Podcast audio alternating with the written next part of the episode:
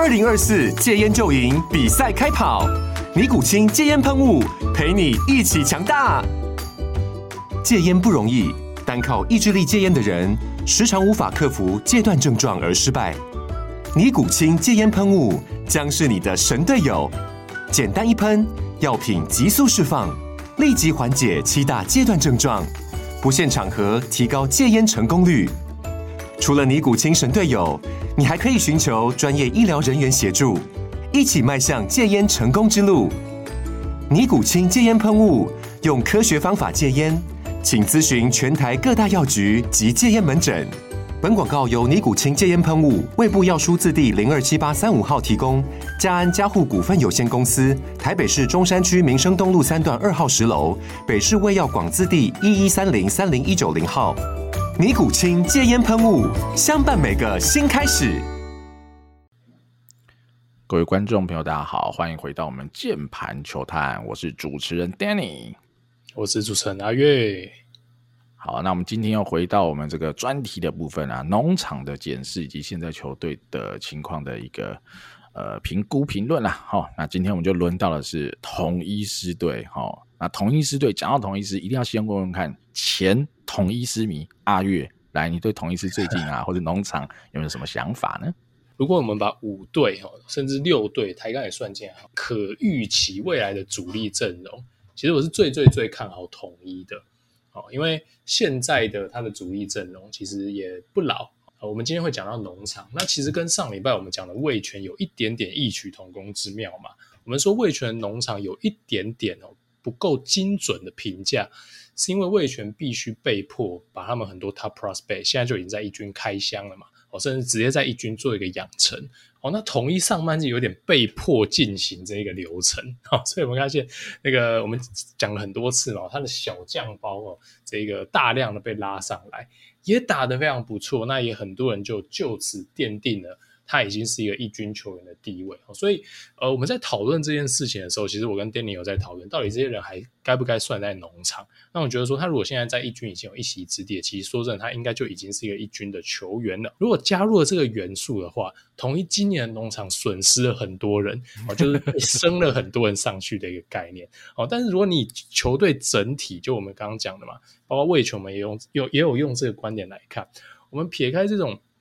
一翻两瞪眼，所谓农场的一个定义，你单纯论一个二十二、二十三岁以下的一个 talent，我想统一绝对是不是第一就是第二吧？这我自己的一个偏好，所以非常非常期待统一未来三五年啊，这些尤其是野手农场的天分堆积，蛮大幅度都集中在野手。那你看他看到说前两三年或乃至于三五年的选秀，统一堆了非常非常多，他们用了很多前段轮次去选择野手，而非传统上大家。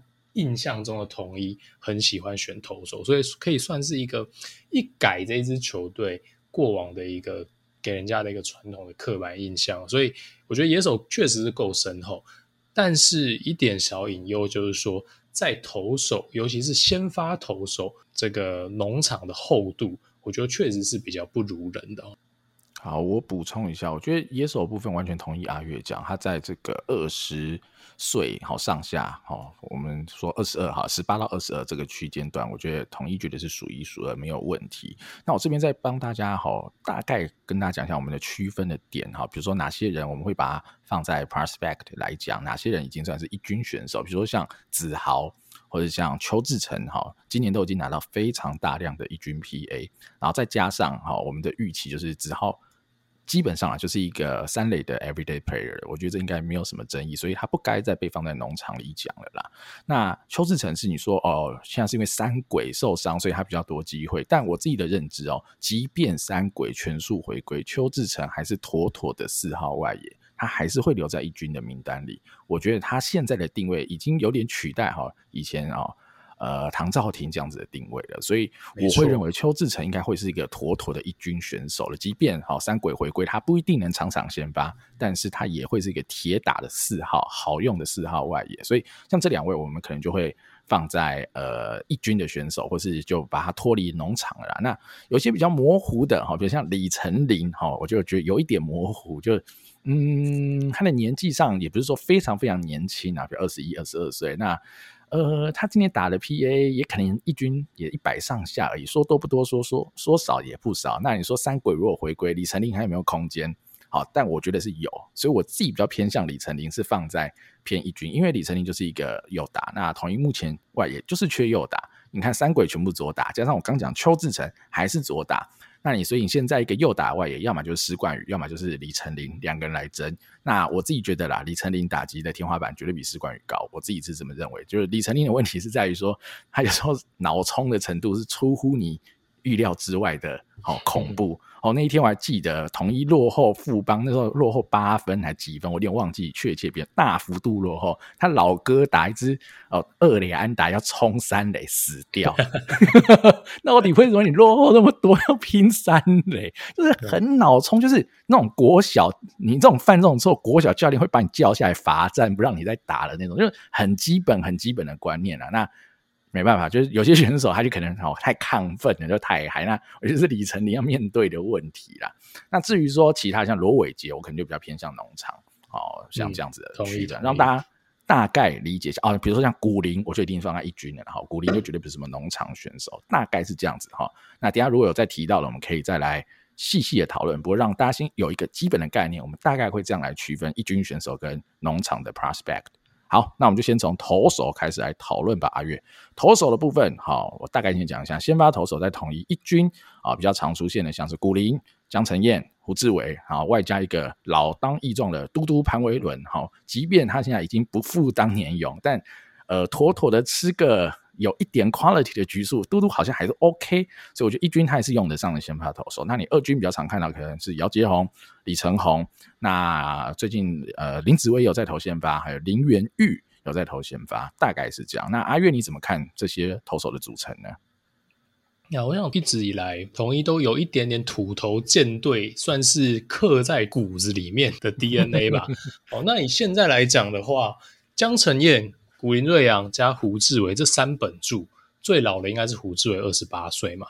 我想四五年内真的不用担心。呃，这三个人我觉得非常的稳啦。但古林哦绝对是不稳定。哦，但是古林的天花板太高了，所以呃，古林势必一定是会把它放在轮子里面。然后，那未来甚至是全台湾的 ace，我想没有不把它放在轮子里面的道理啦。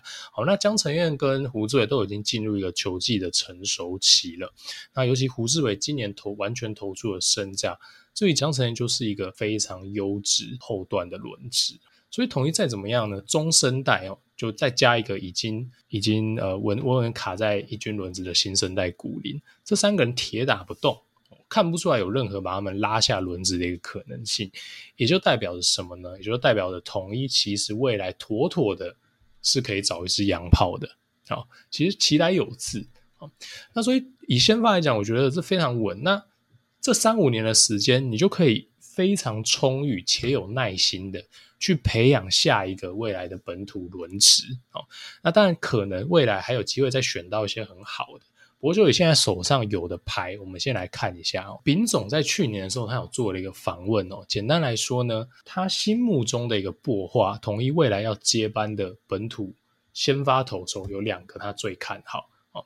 一个就是李承鸿。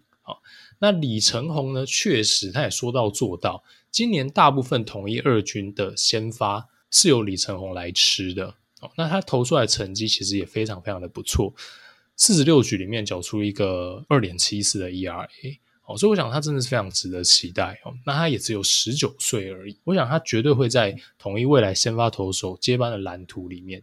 那当然，我们另外一定会提到，就呃，去年丙总讲到另外一个年轻投手是谁呢？是来自强恕高中的林元玉，哦，那林元玉也才只有二十岁，他们都是这一两年才选进来的一个选手。那林元玉去年其实也吃了不少场先发，但今年成绩比较不稳定，不确定可能身体上有一些不到位，或是有一些呃健康上的一些 issue 哦。总之，他今年其实他也只吃了两三场先发，那总局数也只有十三局哦。不过真的都还有大把的时间。那我想，品总会这么看好他，一定是看到他的未来性。然后，那比较肉一点，那我觉得确实就是二军上如果有位置的时候，就可以让他们去偷偷看。那当然，我们一定要提到的是姚杰宏啊，当然姚杰宏比他们两个都大了三四岁左右，甚至是接近五岁。那姚杰宏，我想也绝对是当一个先发投手在培养，这个不用多说了。尤其他当年选进来的时候，他已经是一个大学生。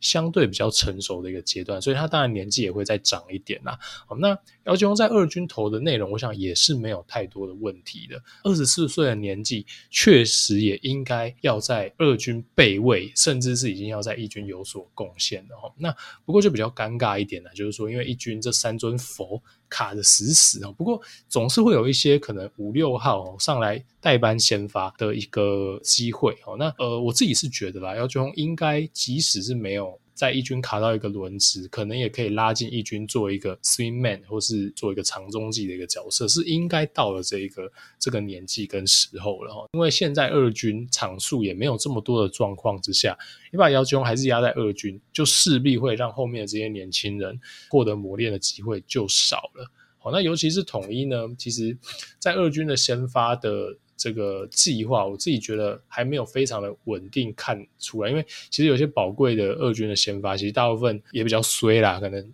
人比较不健康一点，所以常动不动古林就来投一场复健赛嘛，或者洋投就下来调整一下嘛，所以这些林林总总的局数加起来其实也不少，所以二军的先发磨练的机会其实比很多人想象中的还要宝贵哦，所以姚杰宏就会比较尴尬一点。那林元玉的部分就是说。其实没有什么位置留给他先发，因为 可能就是李承鸿必须吃掉一场，然后以前前半季的的状况来讲，可能姚杰宏就吃掉一场，剩下一场可能洋投在吃，或是复健赛的一些学长在吃，所以可能是因为这个原因，他就没有获得很多机会。好，但姚杰宏现在也拉上来一军了嘛，所以可能看是不是有机会争取这个位置，让他去做一些磨练。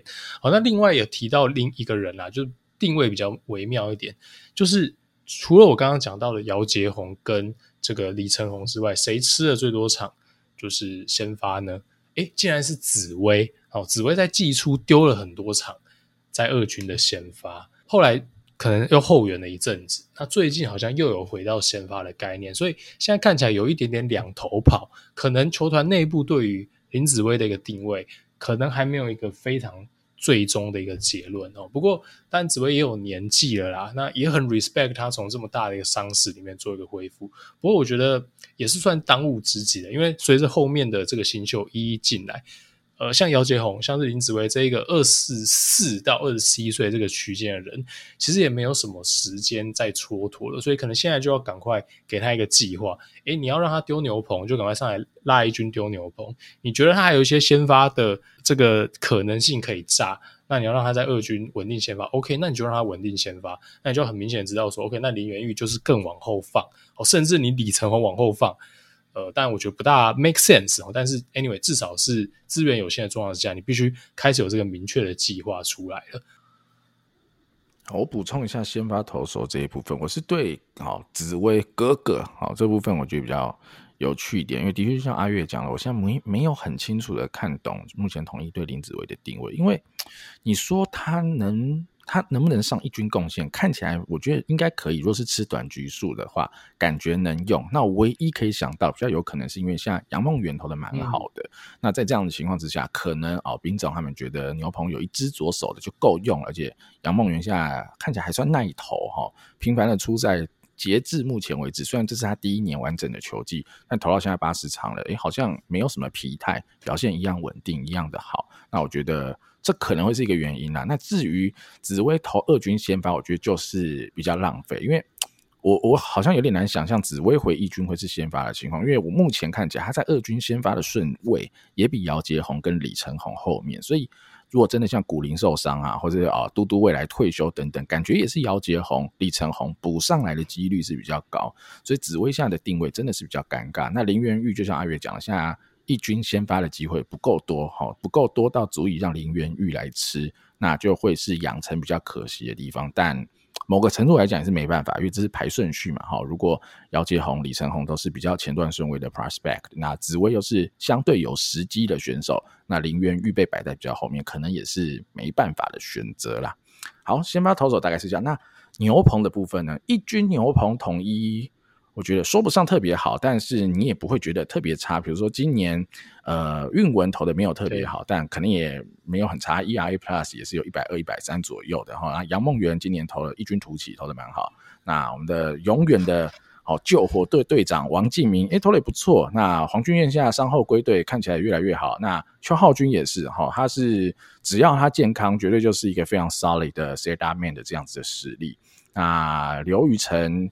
呃，可能就是比较像是在练的选手，因为我觉得他目前的表现还不够稳定，也不够好。那刘轩达一直以来都是呃吃这个五六局左右哈，丙总很爱用的一位投手。那在二军牛棚的部分，比较新的人，比如说我们讲呃，之前我提过像刘志宏，比如说你像李庆龙等人，其实出赛机会都不够多，所以有点难去看他们的状况怎么样。那曾经有时机的一些选手，比如像郑军人，他可能还有一些养伤的疑虑，或是你说吴成玉，其实吴成玉去年吃了很大量的一军牛棚局数，而且也有不错的表现，那今年也都没有机会上来了。那施子谦好，最近转到牛棚的部分，但在一军投的也不够好。那我不确定他未来的定位哈，比如说还是会让他回先发丢，还是就真的落脚在牛棚等等的。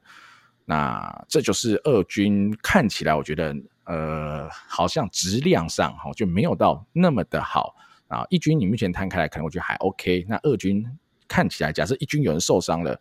那可能你就真的要仰赖郑军人满血回归，或是吴成玉有去年的表现，不然二军好像没有特别好的补充人选。阿月你怎么看牛棚这块？呃，我觉得统一那一军牛棚不用太担心了啦，就是确实就像刚刚 Danny 讲的，你可能我觉得有陈韵文当然就稳一半哦。当然陈韵文今年砸了很多场，大家都知道，不过他也证明自己很多年了。我想这种球员不用太过担心，他其实会。回到他的一个正常水准的，所以你有个 closer 稳定的在那边，其实就已经赢过可能一半的球队了吧？OK，好，那以剩下这些中继来讲的话，当然可能没有一个这种压阵的王牌，当年的王建民这种感觉。王建民现在竟然还在阵中，只是不是当年的他了。那像是黄俊彦啊，像是邱傲军啊，像是刘轩达这些人，我想都已经颇有经验，可以稳定的做贡献，所以一军的牛棚，我想是没有什么太大的问题的。那其实直棒的牛棚本来就是这样子啦。其实说真的，讲难听点，就是不用太过培养，反正就是出来丢，总是会有人可以冒出头了。但是你要确保这个人才库里面投手的量是够多，包括你养坏的先发。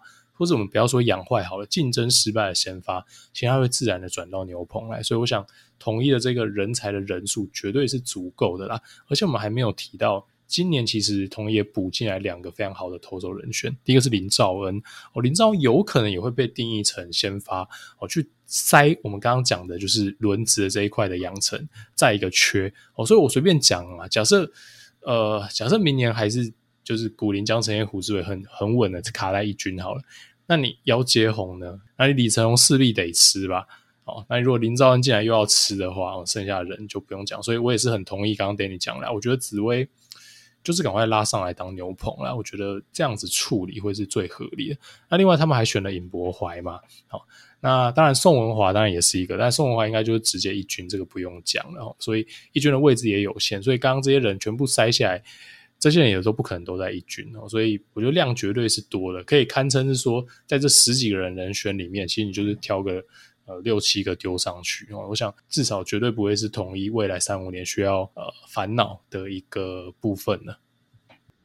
好，那我觉得投手部分大概就是这样。最后就是刚刚阿月有提到，我自己。目前啊，最感兴趣的是宋文华到底什么时候可以签下来？哦，什么时候会在一军亮相？因为某个程度啦，哦，选他就是希望他下半季可以帮到球队嘛。那现在下半季都走了三分之一了，哇，到现在还没签呢，哦，还没签完。你就算签完以后，总是要二军出战一下吧？到底什么时候可以看到宋文华？说只差细节，该不会要明年见了？两天前说只差细节，至于这个细节有 多粗，就不知道了。最难搞定的就是细节了啦，大方向没问题，一定没问题。那细节不知道啦。而且呃，宋华这边谈约好像还要再跟美国这边做交涉嘛，所以一来一往就更复杂，耗费的时间也更久。那我是很期待赶快看到宋文华在一军亮相啊，那会是原本我们就非常期待统一的下半季亮点。好，宋文华赶快来吧，哈，赶快顺便救救兵总了。目前统一战绩告急了啦，哈。那我们看到投手差不多了，我们来讲讲看野手的部分吧。野手的部分先从捕手开始，我大概先点一下。那铁打的一号主力绝对还是林岱安没有问题嘛，即便他今年的打击哈没有像过往这么稳定这么好，但。呃，他的手套就是难以取代的一个部分，还是很稳定的一个一号主战捕手。那今年我觉得比较惊喜的，一定就是柯玉明啦。柯玉明的打击，嗯，比想象中的好一点哈。一开始上半季打了前几场，我觉得可能只是个 fluke，因为不是很准。因为老实说，我没有特别喜欢柯玉明的挥棒，但是打着打着，他已经 PA 来到八十几哈。诶，好像还是维持差不多跟开季差不多的成绩。他们现在打个三三三，OPS Plus 可能一百上下。哦，以这个成绩，以及以及啦，我觉得他的蹲捕，即便功力不像哈林丹这么好，但我觉得一定是可以用的捕手。那可以打 OPS Plus 一百，完全是一个非常好用的二号，甚至在某些队当一号捕手，我觉得都堪用。我自己觉得哈，都堪用。那我觉得是一个很惊喜的收获啦。那崇宇就跟崇廷一样，都比较令人失望了，我只能这么说。那崇宇的蹲捕，说真的，我我觉得这样有点尴尬，但是。柯玉明下，我觉得真的是蹲的比陈崇宇好，好，这是其一。其二就是陈崇陈崇宇原本好被期待是有一些打击能力的捕手，但看来近年的发挥都比较普通，那这会是比较可惜的。那二军的话，主要就是张翔跟张兆元。那张翔没什么好说，就是统一最重要的捕手 prospect 来自平镇高中。好，那张兆元的话，比较像是跟着张翔一起。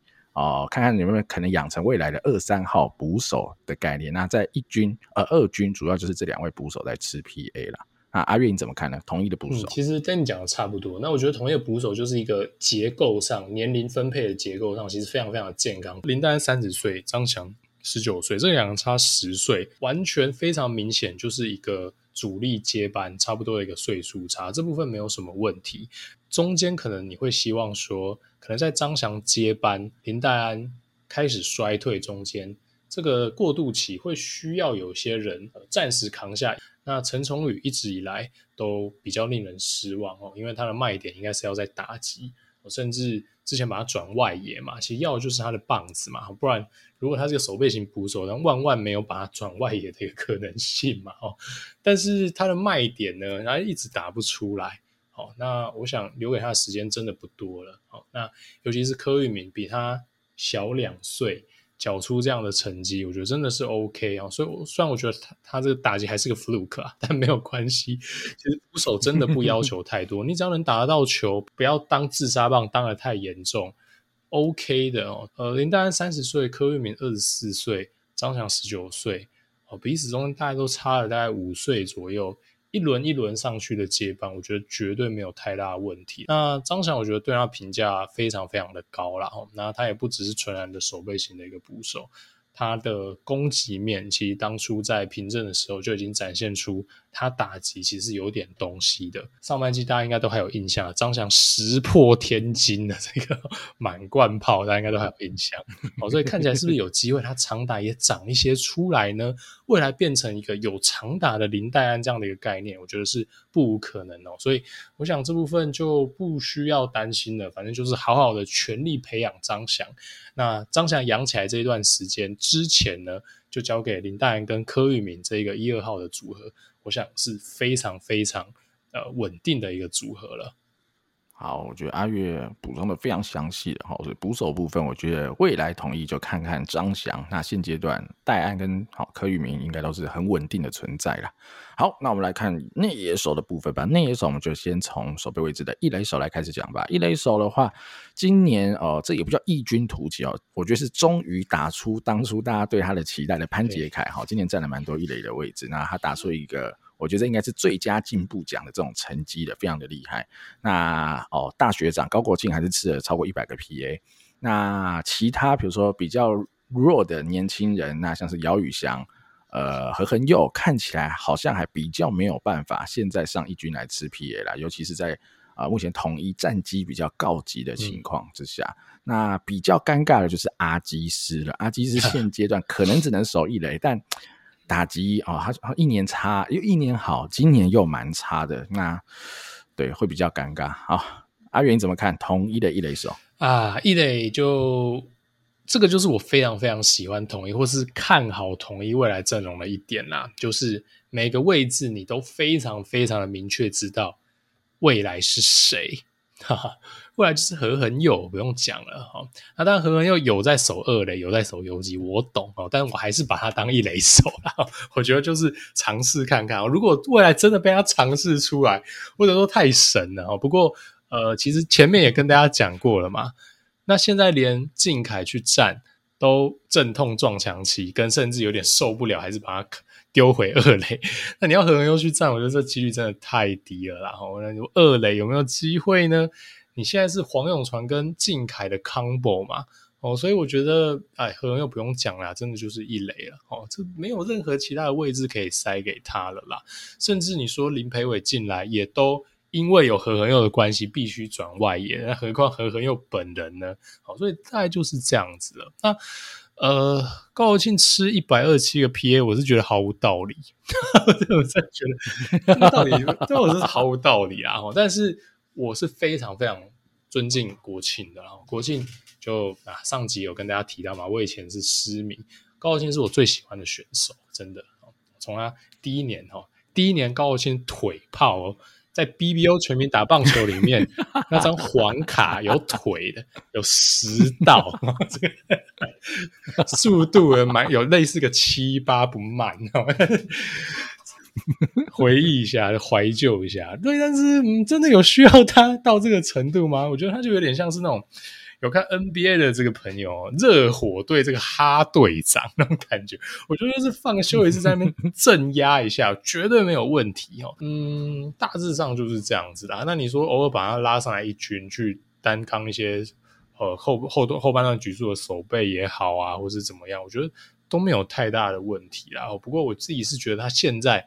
拿到了打席数的那个占比有一点点太高了，当然国庆跟雍基这两个人确实就是比较尴尬一点，然后看起来就是呃都比较衰退哦，那你也不大会需要说这个两个一垒的老将在那边卡来卡去哦，所以我觉得确实可能即将就要面临一个。谁要先退休，或是两个都要一起退休这样的一个取舍了啦。哦，那回到潘杰凯，哇，潘杰凯，我觉得今年表现真的太棒了。哦，一个三三四的一个三围啊，他在死球年打出了前几年随便你随便你刷都还要好很多的一个数据。哦，所以他数数据上单纯就数据上就已经进步很多了。但你如果去跟他跟这个联盟平均相比，他进步的幅度又更加更加的惊人了。呃，讲到何恒佑好了，那何恒佑现在他二军打的是中规中矩啦，就是大家可能会期待说他今年有一些 gap power 或者往长枪的路上迈进。何恒佑对他的期待应该就也不会是一个呃可以打到二十几轰的全垒打王的一个人选啊。不过他在二军已经打出了一个呃三成多的一个打击率，是没有什么太大的问题哦。那但继续让他在下面练，我觉得以今年来讲的话。可接受啦，因为统一也不是一个像是富邦这样的一个球队，就是我们自己觉得他 就是要进入重建的状态，他是一个完全是要拼现在的状态嘛。但自己私心呐、啊，可以让何恒佑打，也是希望说在这最后的这他们的光辉的球员生涯的岁月，我希望他可以拉个尾盘，然后像 Albert Pujols 这样子留下一个高光，再完美的转身离开，就可以交棒给何恒佑了。好，我来补充一个阿远刚刚讲的你不解的问题：为什么高国庆分到这么多 PA，甚至为什么鸡哥可以分到这么多 PA？这两个人合计吃了超过两百五十个 PA，你知道为什么吗？因为我刚看了一下，今年潘杰凯对左投的打击率是零点零八七，OK，这样你懂了吗？Okay. 所以，如果啦，你把数字摊开来讲，哦，的确他只打了二十九个打席，但没什么好说，因为教练团不敢让他再打更多了啦，所以够了啦，二十九个打席，你只打两支安打结束了啦，哈，这个这个球季你可能都不会看到潘杰凯再打左投了啦，所以在这个情况之下，OK 啊，那很明显潘杰凯现在是被一个左投吃死。那他现在的成绩，某个程度也是教练团帮他换出来，就是让他减少打左投嘛，只打右投，所以他是一个完全可以吃右投的好的左打者。那在这样的情况下，是统一没有一个好的右打一垒手来跟潘杰凯做一个轮替嘛，那就不得不让高国庆、陈永基来吃这些 PA，、嗯、所以呢，统一不管是你呃现在选的林培伟好了，其实刚阿月讲有一点我其实没有很确定，就是林培伟和恒佑最后谁可以站稳一垒？其实我我是问号阿跃，我先跟你讲，我觉得我是问号，因为几个点哈，我觉得何恒佑现在。一垒、二垒游击被乱丢的情况之下，我觉得这比较不像是一个想要把它当成未来很重要、很重要的球员该做的一个布局。哈、嗯，这是其一。通常是你不会这样养你的 top prospect，原则上是不会这样养。那其二就是，呃，潘杰凯打太好了。那潘杰凯现在才二十八岁，他可能还有个五年。的高光，或者至少一个一垒手来说，打到三十三、三十五岁，应该不至于退化的太严重。如果这个前提之下，那左打会有点卡哦，左打是有点卡，因为你想想看，二军你像比如说姚宇翔、何恒佑，OK，我可以秒选何恒佑顺位远胜姚宇翔，没有问题。好，不管在年龄上，他比姚宇翔年轻两岁。好，目前二军的打击成绩，他也乐胜姚宇翔，那姚宇翔就比较危险一点了哈。那这是何恒佑有没有办法卡赢？潘杰凯有点尴尬哦。你说潘杰凯以前还可以去三垒，像三垒又有林子豪，林子豪更稳定。那你说中线应该不太敢让潘杰凯长期驻守。你说偶尔客串个几场那还 OK。那如果不能长期驻守中中线，那潘杰凯目前又是统一打击最好的内野手，那你你就尴尬了。所以我觉得何恒佑跟林培伟最后会变怎么样的竞争一垒是蛮有趣的，因为林培伟终究就是个右打。如果统一这么需要一个右打一垒手。在不找洋炮，好不找一垒手又打洋炮的前提之下，林培伟两年后、一年后，搞不好更有机会吃到更多一军 PA。那当然，最后还是要看何恒用这两年能够成长到什么样的程度。如果他现在在二军打个三三四，我只能说微妙，有一点微妙，因为他今年上半季是有短暂上来一军打过八个 PA，打个一一一。那但你说样本数很小，没错，但我觉得他的一些击球内容，哈，在这种内容上，我觉得。教练团应该是觉得他还没到一军的这个完完整的这个准备啦，所以何恒佑，我觉得自己是自己觉得他有一点点好小小的呃掉掉出了原本教练团对他的预期，我觉得有一点点。那我觉得有一个人刚刚也没有完全提到，就是 Jerry 吴杰瑞。其实我一直觉得吴杰瑞是个蛮有棒子的选手，他刚进来的时候是守二垒，那他近期都比较常守一垒，不过他今年就好像又受伤要去开刀，我觉得这比较可惜，因为我原本一直以为 Jerry 是会扛掉哈今年这么多 PA 的。啊，高国庆跟陈庸基的位置.但今年其实他在一军吃的非常非常少，打的也不好。那我觉得这个啦，会是另外一个 alternative，就是如果 Jerry 回到健康哦，即便不太能守二垒，他就守一垒，然后他还是有一个不错的棒子，OPS Plus 可以打到一百一、一百二，那他也会是很好用的一个右打一垒手了，在统一这边。好，一垒手大概是这样。那来看中线呐，二游哦，统一的中线就真的一定要一起讲，因为。全部都拦奏会了哈，你说呃，你说呃，靖凯哈，你要定位他二垒还是游击哈，不好说。那林祖杰呢？嗯，原本上半季还守比较多二垒，但最近丙总受不了了哈，林祖杰回游击。那你说许哲彦可能就比较纯的游击手的定位，那比较年轻的啊，可能像杨俊祥，其实也有一些一军表现的机会。那谢修全哈，我记得热身赛他有守几场游击，还是对我记得应该是热身赛，但就是。一失误，然后应该吓到了，因为他被选进来应该是一个极战力的期待。他今年都已经二十六岁了，职棒新兵已经二十六岁了，所以呃谢修全可能就比较辛苦一点。那加上又新选的哈，刚刚提到黄永传的部分，所以在中线会蛮有趣的。到底这个要怎么安排？阿跃你怎么看？统一最后的二垒游击到底要怎么排？呃，如果你论未来的话。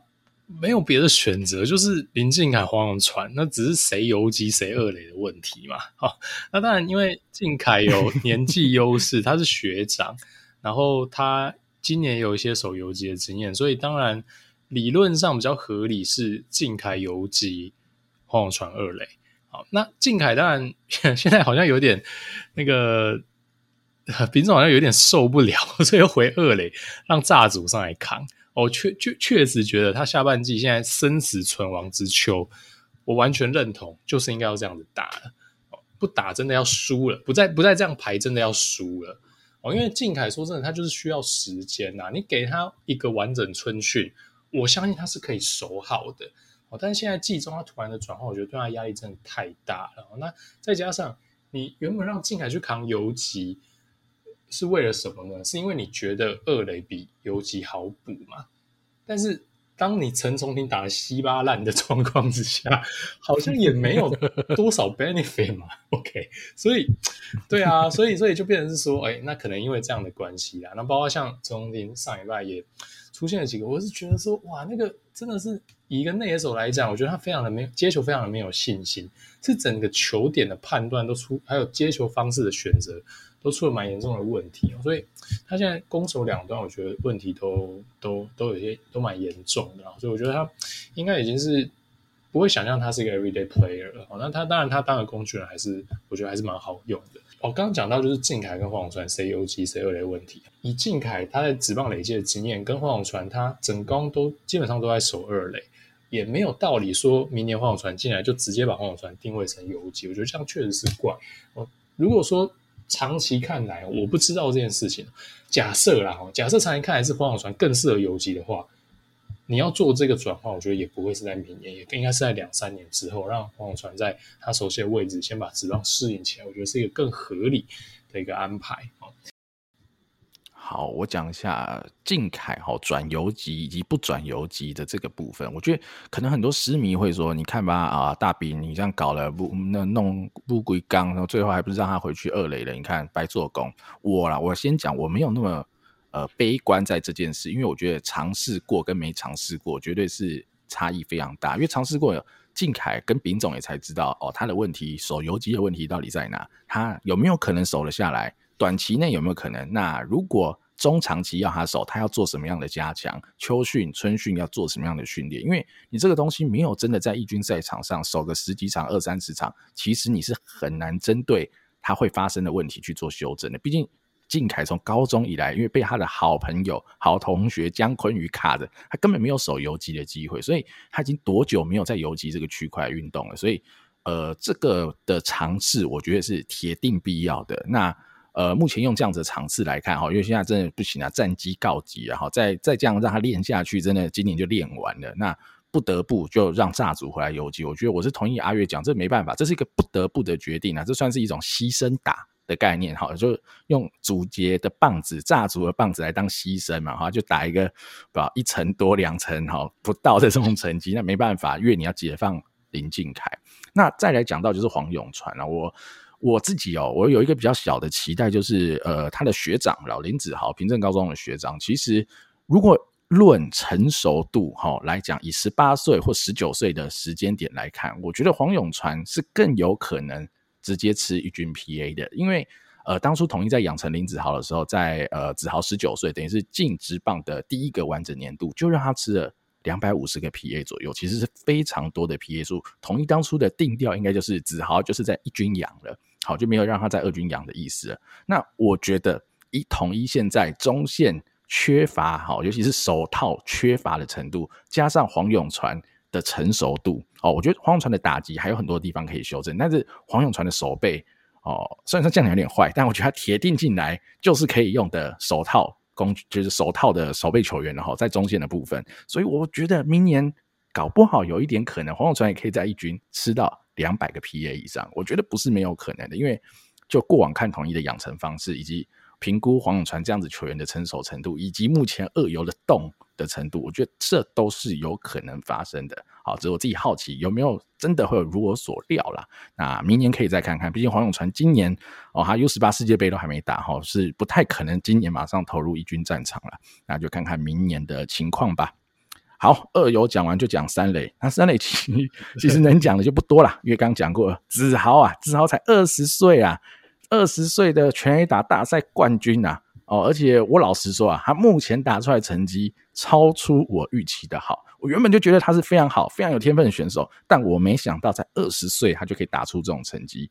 那你说富林哈，郭富林哈，酒鬼富林就尴尬了哈，因为我觉得今年他在一军的表现没有说到很烂，但有几场关键也不是关键，就是几个动作，我觉得丙总应该是踢独揽为送，就是打出去不跑的这种，哦，这种态度不是很好，然后加上打的又没有像以前那么好。那我觉得富林今年就没什么机会了。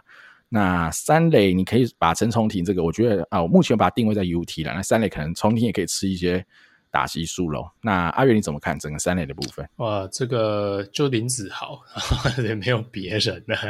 你在讲说下一位真的不重要，你五年后再选到下一位都完全不是问题。哦，你八年后再选到下一位都不是问题。哦，所以真的，那你说替补的话，OK 的。我们刚刚前面讲到何恩佑、林培伟不确定。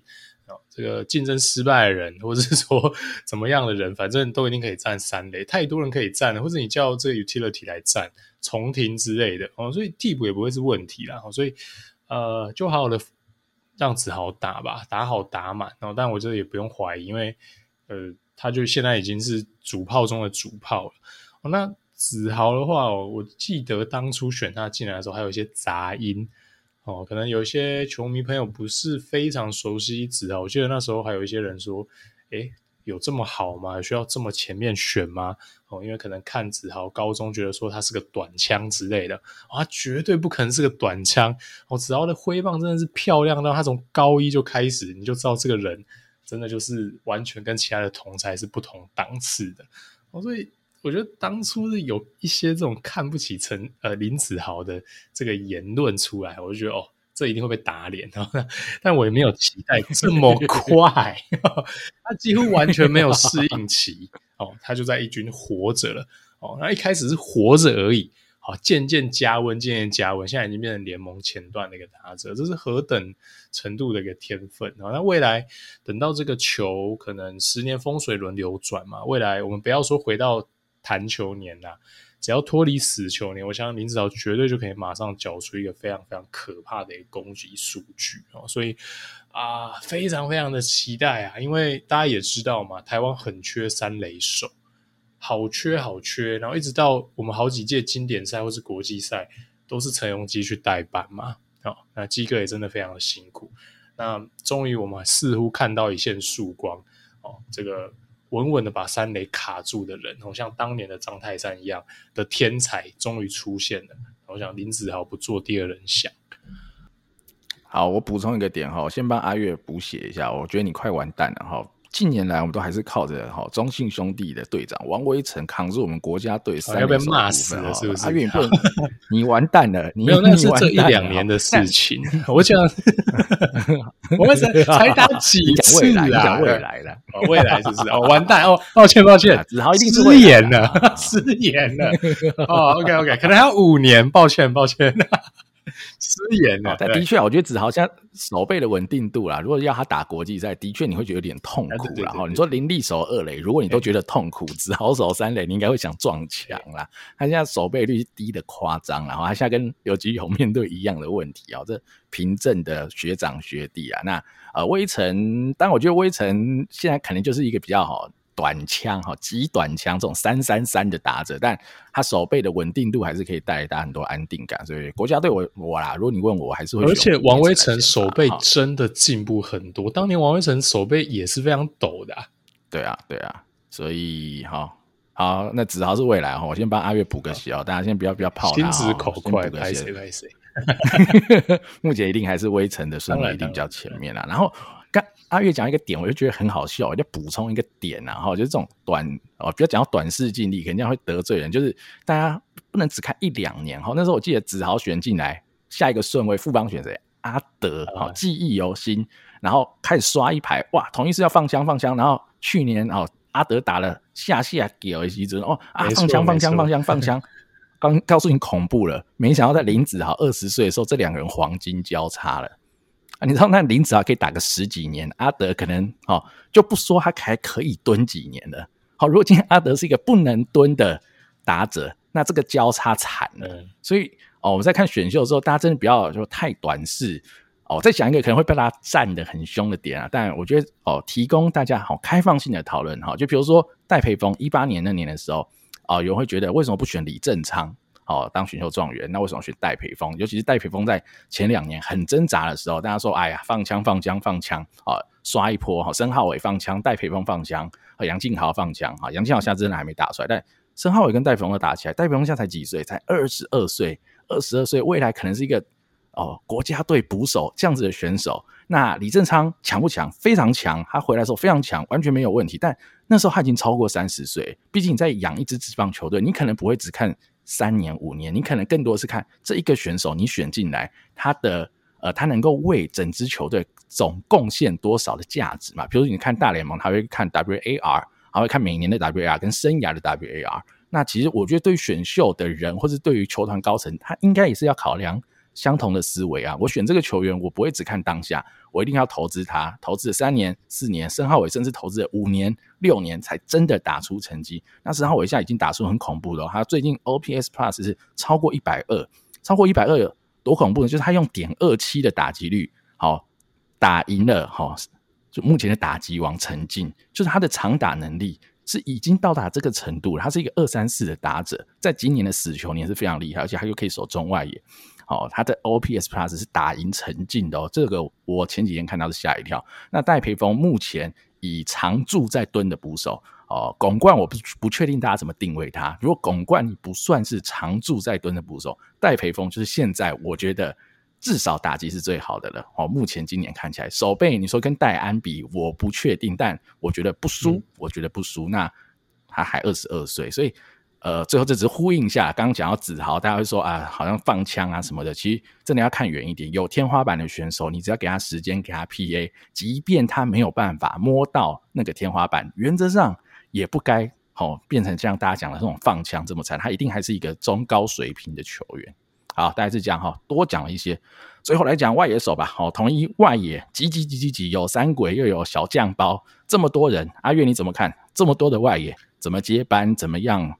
呃，来调度调整，我觉得这真的是超奢侈的烦恼啊。OK，因为三鬼都年轻嘛，哦，这个都还进入在这个二十八岁，还有至少五年至七年的一个黄金的时期哦。而且讲的是这个志杰跟杰宪嘛，啊，安可现在几岁啊？二五二六嘛，二十五岁，二十五哦。所以其实哇。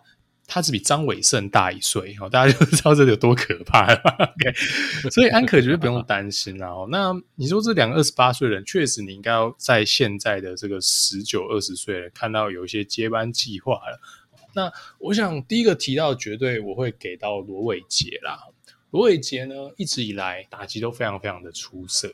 那他前几年在二军也打出了屠杀等级的一个数据嘛。哦，那我当然会期待罗伟杰变成一个打击输出非常好的一个炮手，因为他确实有这样的一个潜质。那他也还有时间，还有二十一岁哦，所以我觉得就让他好好的在二军打好打满，尽量去发掘出他的长打潜力，完全有这样的一个空间啦。哦，因为短期内你也拉不他，你也没有没有位置给他先发嘛。说真的，哦，所以这真的是挤到不行哦，真的超级挤。然后就像我们前面那也讲的。就先不论，就刚刚 d a 有讲嘛，就是何恒佑跟林培伟谁胜出的问题。好，姑且假设何恒佑最后还是占一垒好了，恒佑胜出，林培伟要丢外野，哇靠！所以你外有三鬼加林培伟加罗伟杰，哦，其他人我就先不提了。天哪，这什么概念哦？这个你可能排到五号外野都是都是别队前两号的一个水准哦，所以这个人才真的多。天花板高哦，选择又多哇，那我觉得真的是一个太豪华的一个状态哦，甚甚至是我刚刚都没有提到谁呢？都没有提到，其实也是二十一、二十二岁这个区间，谁呢？邱志成跟李成林，哇，你可能有七外野哦，别人别队排到七号外野，可能都是一些啊，就不要讲是谁啊，讲出来伤感情。你能想象吗？他未来的七号外野可能是？李成林什么什么概念呢、啊？如果你攻击输出来讲的话，哇，但哇，真的是挤到不行啊！哦，所以呃，未来真的，我觉得竞争真的超级超级激烈哦。不过，当然，我觉得这个都是一些，这个都是甜蜜的烦恼了。你真的未来如果这些人全部都打出来的话呢，我觉得慢慢的接班哦，因为到时候可能杰宪跟苏志杰也会渐渐进入一个衰退的这个。这个阶段嘛，哈，那真的不行，你可以做一些交易嘛，哈，或者是说，呃，到时候 DH 的位置可能就会空出来，可以让一些人去打等等，所以这不用太过担心。加上职业球员也没有在年年健康的，所以你看今年三鬼的状况就知道了嘛。好，那至于呃，好，那再我们再稍微带一下这几个人好了。那李成林的话，我自己是觉得他在这一些人当中比较劣势一点哦，因为我觉得他可能呃整体守备跟打击的 combo 来讲，打击我觉得确实是有天花板的，但是问题是。他的竞争对手的攻击天花板，我觉得都没有比他低呀。好，那他在守备上可能相对没有没有这么的出色的状况之下，他会比较应该说有可能顺位会越来越往后面走哦。这是我对他一点小担心哦。但实际上还是要看他打出来的成绩如何啦。哦，如果像以他今年在二军的这个小王本打出一个非常可怕的三五七的成绩，如果他能放大复制的话，用实力碾压，那这当然不是问题。好，那邱志成我蛮同意 Danny 讲的，他真的不大可能先发，但也不大能想象他调出阵容，因为他真的是一个太平均，然后各方面都有一定水准，然后他又是那一种，他虽然完全不是这种长打很多的球员，但是未来应该可以想见，他是一个 contact 不错，而且带一点 gap power，哦所以完全同意 Danny 啊，就是他是非常非常呃适合作为就是外野四五号。的这样的一个替补球员，哦，那至于其他的这种中生代的球员，我们讲的像是这个快艇，像是国龙，乃至于像是凯文等等，哦，我真的觉得就是时间真的非常非常少了，因为后面这些年轻的肉体呢，哇，看起来真的是一个比一个还要凶狠，哦，所以我想留给这些人的时间真的不多了，所以呃，可能会面临到一个非常非常现实的一个状况，我就在这一两年之内。哦他们会完全没有任何的机会哦，可能只能等待看有没有第二春哦，甚至是呃看有没有机会去到像台钢这样的新球队去做发挥。我觉得他们去台钢绝对都还是能打的哦，只是说在统一真的难为他们了哦。这个外野的小将实在是又多又好。好，我补充一下，有一个地方我跟阿月看法很不一样，我反而觉得李成林。的问题只有他自己智商在不在线，因为他有一个非常大的优势啦。这我我讲真的哈，右打还是对统一来讲是非常非常宝贵的资产。好，随便讲，外野三鬼全部左打，好，邱志成左打，林子豪左打，何恒右左打，黄永传左打。哦，我相信讲完几乎都左，你只有林靖凯右打，好，捕手是右打，好，林黛安或者张翔，anyway。右打太重要了，那呃，金龙诶也不知道还能打几年，一年两年不知道。总是你的右打一定要有人来接班，除非你要靠洋炮啊。那那种我们先暂时不讨论，我们就先纯农场的养成来看。所以你讲真的，李成林未来的对手就只有一个林培伟，好，就右打的部分。反而罗伟杰的对手是谁？罗伟杰的对手就是三鬼，没错。好，你必须要很。对，因为这个就是，呃，你哦，我觉得有一个点我要讲一下，就是球迷来讲左右并、左右并、左右挨什么的，不是啊，这个左右并只存在于这个人，好，这个左打他明明就很会打左投，但是你却不让他打，好，这是左右并。可是就像潘杰凯，他就打左投打这么烂，那你遇到左投不让他打，这根本不是左右并，这完全是一个极度理性正确的思维调度。所以你在教练团哈，整个农场养成、球队养成梯队，他一定就是要备齐左打右打来因应不同的投手、不同的挑战，这是一个很基本、很基本的建队观念。因为在美国大联盟完全就是这样，没有一个大联盟的球队不去追求一个左右打的均衡，因为左右打的均衡只有好没有坏，基本上是这样子哈。所以李成林他在这个右打上有一个得天独厚的优势，我是这么觉得。好，所以我觉得他的对手只有林培伟啊，就以右打外野手有炮火有火力。那施冠宇我就比较不看好了，因为第一个点，施冠宇年纪深，说真的比较大，二十六岁了，他未来可能就比较像是呃 Ross Miller 这样的概念。那如果真的很多伤兵，他顶一下 OK，但你很难期待他真的能够打出一个太特别的成绩。那还不如把 PA 留给李成林啊，或者林培伟，或者你说罗伟杰等等这些比较年轻的选手。那只是统一我啦，我自己在看哦。如果你真的要讲外野有一个小毛病，好，我觉得是有的。随便讲哈，陈杰宪本业哦游击手内野手，苏志杰本业二垒手，李成林本业捕手，罗伟杰本业捕手，好，我随便讲啊，施冠宇本业肯定是一垒手，好，你可能真的只有邱志成是比较纯的外野手，好，甚至林安可本业投手，好，所以你真的如果要我去讲一个点，就是统一可能需要选一个真正的。正宗外野手，我觉得如果以这个外野如此丰满、肥硕、的情况之下，我唯一能挑的缺点就只有这点。然后，比如说他们如果今天有一个宋承瑞，那我觉得会强到爆，就是他什么人都有了哈。太豪华了，那这就是统一。我觉得这个真的要求太多。对，所以所以我自己，可是我跟你讲，所以我觉得有点可惜。就像今年选秀我提到，呃，乐天。在第五轮拿了这个林耀煌，嗯、但统一只拿到田子杰，我就会觉得很可惜，因为统一需要正中外野手，哦、统一因为统一完全不需要田子杰了，真的。对，没错，因为田子杰呃，那你看有点过分，就是 maybe 他跟邱志成是类型很像的选手，但邱志成当然在选的当下，邱志成其实打得不错，而且哦，邱志成我再补充一个小点，就是他其实是有选球的。好，我觉得有选球对于一个四号或五号外野来说是。哦，是非常非常重要的，因为你可能四号、五号外野，你可能要么要手套，要么要有一个很强的 game power，好，即便你的 contact 不好，要么就是有一个很稳定的选球上垒率，因为你就是可以稳定的在球队啊轮替你上去的时候有一个很起码的贡献，你就不会是个悲剧，你一定还是有一定程度的输出，所以我觉得邱志成在这方面会很有优势，是他有选球，而且这样子的 contact 的打者，他现在才二十一岁。哦，多给他打几年，我觉得他的 contact 基本上只会越来越好，基本上只会越来越好，因为他对于球路的辨识，对于这个联盟顶尖的投手，尤其是土投嘛，你打得更多，你就会更熟悉。洋投可能还来来去去，土投可能都比较不会变。那原则上会越来越提升，因为我觉得他今年的进步是非常明显。我自己觉得，就是大家说他是什么泰国四爷哦，大家肯定有一点嘲笑哦，泰国这种意味在，但说真的。有些部分还真的有点像陈杰宪。我说真的，有些地方我看起来有这个感觉。当然，我觉得杰宪没有那么强烈的追求推打。我觉得邱志成下还是比较强烈的追求推打一点。但是，呃，contact 在打外角球，哈在做推击，某些部分还真有点像。所以我其实对邱志成的 contact 还觉得可能还会有进步的空间。所以我觉得邱志成蛮 solid。但最后就是缺一个正中外野手了哈。如果有正中外野手。选到一个好的正中外的时候，我觉得统一的外野教应该是无坚不摧了，哈，大概是这样子。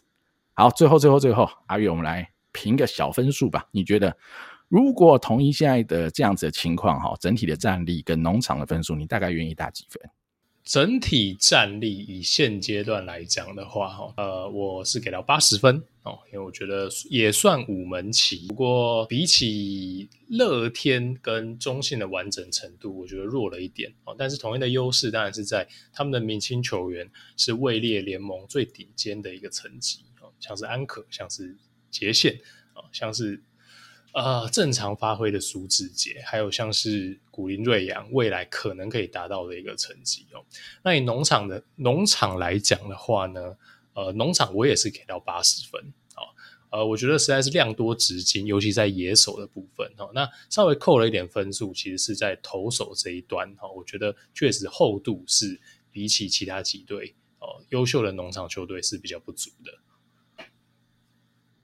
好，那我也讲一下我自己的评分哦。我我会用一个加减分哈，因为有一些感觉哈，让大家感受一下我的感想。比如整体战力，我会给到七十五分，就跟阿月的八十分其实逻辑上是一样的。就是如果你都不看一些伤病的问题的话，其实统一整体来说没有什么问题啊。就是起码保底七十，而且是野手的分数比较高，投手的分数可能还低一点，好，导致最后平均起来整体是七十五。但我最后是七十五减十五，好，减十五的点是什么呢？就是。统一这支球队，我觉得羊头的战力哈，带着他们在前几年屡次打进台湾大赛，所以羊头战力的好坏，好大程度影响了统一的战绩啊，在今年就完整的体现出来啊，在布雷克受伤或者没有以前这么强，然后少了以前那种猛威尔泰迪这样三本柱三羊头这种很狂的情况之下。那今年虽然有罗昂，但是投一半就受伤。那其他的投手科瑞我们就不说了，很惨。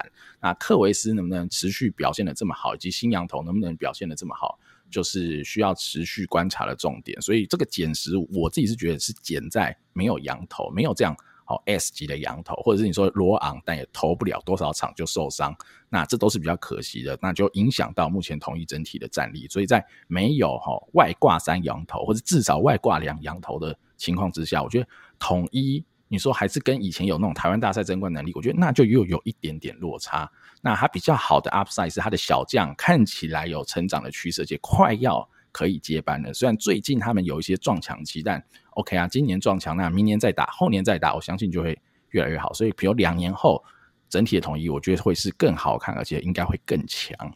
好，农场的分数我是七十加十分。好，七十是部分部分会有点像是原本我觉得八十，好，但小酱包有些人好毕业了去一军的变成七十，但是今年选秀统一就是真的选得好。我呃，我跟阿月在选秀评分这边就有讲到，我们觉得最好的就是乐天统一，没什么好说的。那所以统一这我又再加十分回去，是因为。你选了呃，可能可以是即战力，又有一些成长哈，打击有些成长潜力的黄永传。那你有一个虽然比较弱，但是有长打潜力的右打，而且是你需要的角落野手的林培伟。你有一个有可能先发的左投林兆恩。光前三个顺位其实就是很 solid，而可而且是可以补充到统一的现有的需求，而且又买到未来，所以这是我觉得蛮厉害啊。这个选秀的策略跟选到的人是完全有 match 起来。后面他还有宋文华啊，尹柏怀。等人好，我觉得都是还不错的人选，所以呃，农场的部分我是愿意再加十分，在今年的选秀上哈，所以大概是这样。因为我给的我给的分数是已经有算考虑今年了，然后你是七十是还没有考虑今年加进来。哎、啊，对对对对对对对对，好，大概是这样了哈。反正总而言之，我跟阿月应该都是蛮看好，不管是统一整体的战力跟农场的深厚程度了。那我自己整体战力扣的分是来自于哦，羊头没有以前强了，大概是这样子。嗯好，最后的 Top Five 好 Prospect，那阿月这个统一的难选的程度就不是因为选手少，而是选手多，以及你要把谁定位在 Prospect。好，你先想，你先讲一下好了，你的 Prospect 前五名有谁？我我其实觉得整体甚至是一到五，你都有一点点难以去做太明确的排序，就是它的排序可能会比较有争议。好，那我就试着排来看。好，我的前五是这样：黄永传、林培伟。何恒佑、张翔跟罗伟杰，OK，好，我我先讲我的好了，我跟你讲，我要开我要开外挂哈，为了让我自己比较好排，我要把所有的小酱包都排除，好，好，这样子我会比较好排一点，我就先认定这些小酱包哈，就是一军 to be 哈，比如说。四 A 选手或者台哦，台湾应该叫什么一点五军选手，或者已经是一军选手，就不算在农场了哦，都不算都不算。这罗伟杰我也不排了哈，虽然说他绝对是有这个潜力在这里面，但我先不排了。我认为他不叫做 prospect，他只他已经算是哦一点五军了哈。那我排的顺序会是：第一是黄永传，第二我会给张翔，第三何恒佑，第四我会给李承宏，嗯，第五我才会排林培伟。Okay. 好，我先讲一下我的哈，等下的阿月你再分享一下为什么这样排我。顺便讲一下我跟你的差异好了。张翔我会排到比较前面的原因，是因为目前哦，以一个捕手，然后十九岁的年龄，我觉得在二军打的成绩，我完全可以接受啊。如果如果我的认知，比如像呃林承勋好了，目前二十岁的这个 pattern 养的这个过程来讲的话，那我觉得张翔可能也没有落后林承勋太多啊。所以我觉得张翔对我来说会是一个。我觉得是蛮有潜力去吃下真的未来一军接班的捕手的这个位置，所以我愿意给他比较前面的位就的顺位。那何恒佑原原本以打击上我会给何恒佑更好的位置，但何恒佑最近一直在换守位，我会有点担心他目前在教练团心中的排序啦。嗯、然后以及他的打击，你说目前在二军打得不错，对，是不错，但也就只是还不错，但没有到像罗伟杰一开始进来二军就是杀到一个。翻掉的这种杀法，所以这点就会让，因为我原本以为啦哈，何恒又应该是可以这么杀的，但他没有办法那么杀，那我就有一点扣分。老实说，但当然还是很好的搭着，只是我觉得比我原本预期的还差一点点。那第四，我给到李成李成红，是因为呃，他投出来的成绩比我想象中更好，这是其一。其二，他有一颗很不错的指叉球，在高中的时候我们就看到，那他在进来以后，看起来用用这颗指叉球啊来搭配。投的不错，我觉得不错，因为你看他二军目前的成绩，但可能没有像曹祐齐这么好，但不会太差，我觉得不会太差。那曹祐齐是我认为魏全龙的 top one 的 prospect，那我觉得李承鸿，我觉得高几率是有办法吃后段轮值的，所以我愿意给他在前五名。那林培伟掉到第五，是因为我还没看过林培伟打任何一个二军的 PA，我给不了太高的。好的预期，你说黄永传为什么可以给这么高？因为黄永传光手套我就可以给他非常高的分数，所以黄永传我敢这样排。但林培伟相对于黄永传是很弱的一个选手，那加上打击这种东西哦，换了一个联盟，绝对就是完全不一样的事。守备原则上换一个联盟不太会有什么改变，但是打击一定会有差。所以他真的进到中职二军开始打，我可能才能够比较有信心的提高他的名次，大概是这样。嗯，了解哦。其实就人选问题嘛，那我们也只差了一个罗伟杰跟李承鸿。那确实，我觉得这个真的是选谁也，我觉得都可以接受啦。那我自己是比较倾向野手哦，因为我觉得呃李承鸿相对养起来的那个不确定性，我认为还是比较高一点的。那我觉得罗伟杰真的在一军发光发热，我认为是时间问题。那林培伟排到这么前面，说真的，当然有一点。这个新玩具的这种私心，对新玩具的私心哦，就我自己很喜欢林培，我也很希望他能打出来。那再加上呢，他是一个呃右打的一个重炮哈的一个潜力，这样的一个选手在中职会是非常非常有价值的哈。所以像当初啊，这个模拟选秀的时候，我扮演台钢哦，我不是。预测现在的台钢啦，因为明显不可能。我假设我当台钢的话，我在第二轮选林培伟，我就是就是对啊我我的风格就是这样子啦。那至于说何恒佑，我觉得还有时间，然后确实何恒佑没有展现出，因为当初你可能会觉得说他可能不会跟子豪差到太多，但子豪可能明显更好哦。但是现在可能是子豪在一军打的比你在二军打的还好。哦，确实我可以理解为什么 Danny 会把何恒佑往后调，但是何恒佑也才真的才打职棒一两年而已啦。哈，然后呃，他最大的卖点就是 contact 的部分看起来还是在线的，哦，所以我觉得就让他打哈。那你说他守卫被调来调去这件事情，你说有没有可能会影响他的攻击输出？我觉得也是一个很合理的猜测吧。所以，呃，我自己觉得何恒佑也是一个蛮安全的新秀诶，我觉得他也是不大会养坏的那一种，因为他真的是康体不错哦。反而林培伟当然是有一点风险哦，但是呃，毕竟长打的魅力就是在那边哦。那张翔、罗伟杰，我就觉得其实真的没有什么，真的没有什么风险，尤其是张翔啦。哦，我觉得张翔真的风险太低，因为感觉他最差最差，你可能会觉得说，OK，打击没养起来。但是打击没像养起来，他绝对也比一般的自杀放捕手好很多，所以甚至我觉得他的地板可能是接近林黛安呐哦，所以哇，这个真的 对啊，哎、欸，这是很高很高评价，对啊，对啊，对啊。但是所以你把他排在第二，我也完全可以接受，因为我觉得张翔真的就是一个高地板哦，然后不会有什么风险这样的一个球员哦。那罗伟杰我觉得就是机会问题哦，那李承峰就是要看呃未来养成的顺利程度，都还有时间呐。对，呃，我这边想要调整一下同业农场分数，我觉得我给低了。说真的，我觉得我给低了，因为我觉得我应该要给到八十五。对，因为我呃，Okay. 现在稍微想了一下，我们还没有提到两队哦，我自己觉得统一应该要给到八十五到九十这个区间。对，我怕我标准后面会乱掉，所以我这边先把它拉高一点，把我到九十。嗯。OK，我现在等于是七十加十嘛，我是觉得因为投手还是差了一点。老实说，野手我觉得非常高，野手可能是九十分，啊、野手绝对是九十，对，野手绝对是九十，对。但投手我这边觉得只有七十分，所以我最后就是八十分。我的概念大概是这样，所以我可能不会到八五九十，因为投手真的普通。如果以这个质量来说，我跟你讲我的逻辑是什么？因为我理解你的逻辑，就是你把，例如说你把野野手跟投手分开来看，Okay. 然后你可能呃用个很粗暴的平均法，可能野手九十。投手七十，但是我觉得在中职，因为你势必羊头是多的，所以我在看农场的时候，我可能投手跟野手不会是五五，你懂我意思吗？我的加权野手是高一点的，是这样子。但不过我想这就是对，大家就大家也可以知道我们的逻辑在哪就好了。嗯，对，好，最后补充一个小点，因为阿月你刚刚讲到罗伟杰，你担心他没位置嘛？其实何恒佑我也是担心一模一样的问题哈，我担心他就算二军打出来了，一军还是没位置，因为他短期还是被潘杰凯卡，有可能。